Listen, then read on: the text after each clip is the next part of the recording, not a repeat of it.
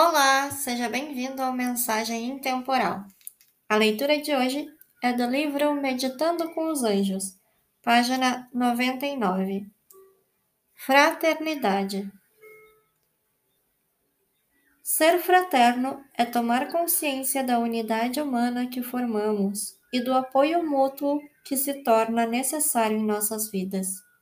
À medida que começamos a aceitar amorosamente as pessoas, abre-se diante de nós um novo caminho, no qual iremos encontrar a unidade e a harmonia maravilhosamente sincronizadas e atraindo as melhores situações para nós e para todos os que nos rodeiam.